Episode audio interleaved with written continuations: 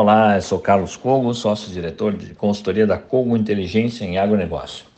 o mercado de arroz, nesta última semana de janeiro e transição para a primeira semana de fevereiro, mostra um encolhimento dos preços pagos aos produtores.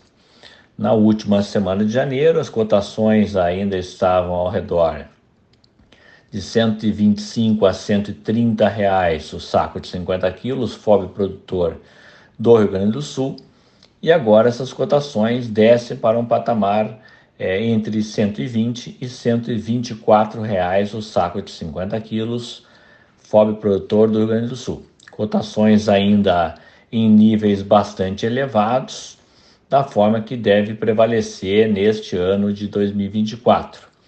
Entramos o ano com estoque de passagem 25% mais baixo que do ano passado, estimado em 1,7 milhão de toneladas, produção estimada pela nossa consultoria em 10 milhões de toneladas, número similar ao do ano passado, o que indica um suprimento apertado de arroz no ano safra 2024.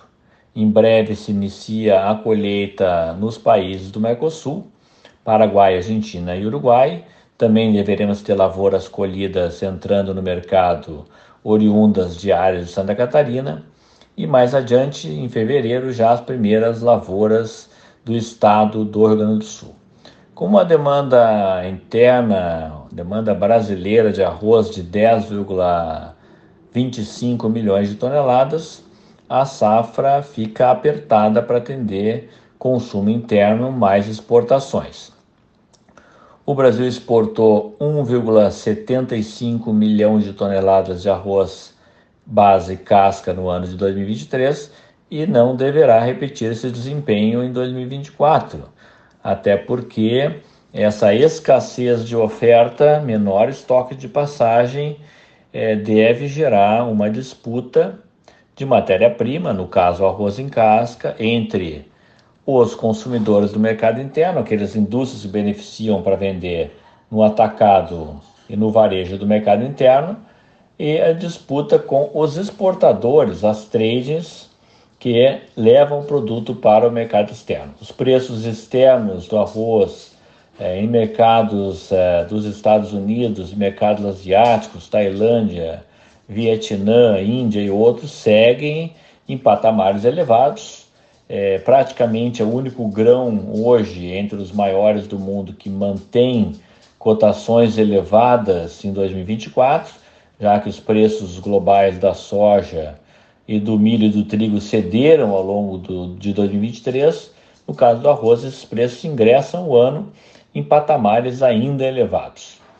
O mercado deve operar com preços firmes, deve apresentar alguma pressão de baixa agora nas próximas semanas, com a intensificação da colheita no Brasil e nos países do Mercosul, e os produtores devem ficar atentos, então, a fatores como, por exemplo, taxa de câmbio aqui no Brasil, o real ainda segue aí é, tendendo a se valorizar, o dólar caindo com uma faixa ao redor de R$ 4,90, o que reduz a paridade é, de exportação do nosso arroz. Ficar atento também ao andamento da colheita e qual foi efetivamente o desempenho da safra, a produtividade das lavouras, das áreas irrigadas do Rio Grande do Sul e Santa Catarina, que sofreram inundações, atrasos de plantio, problemas de desenvolvimento, com esse ninho forte.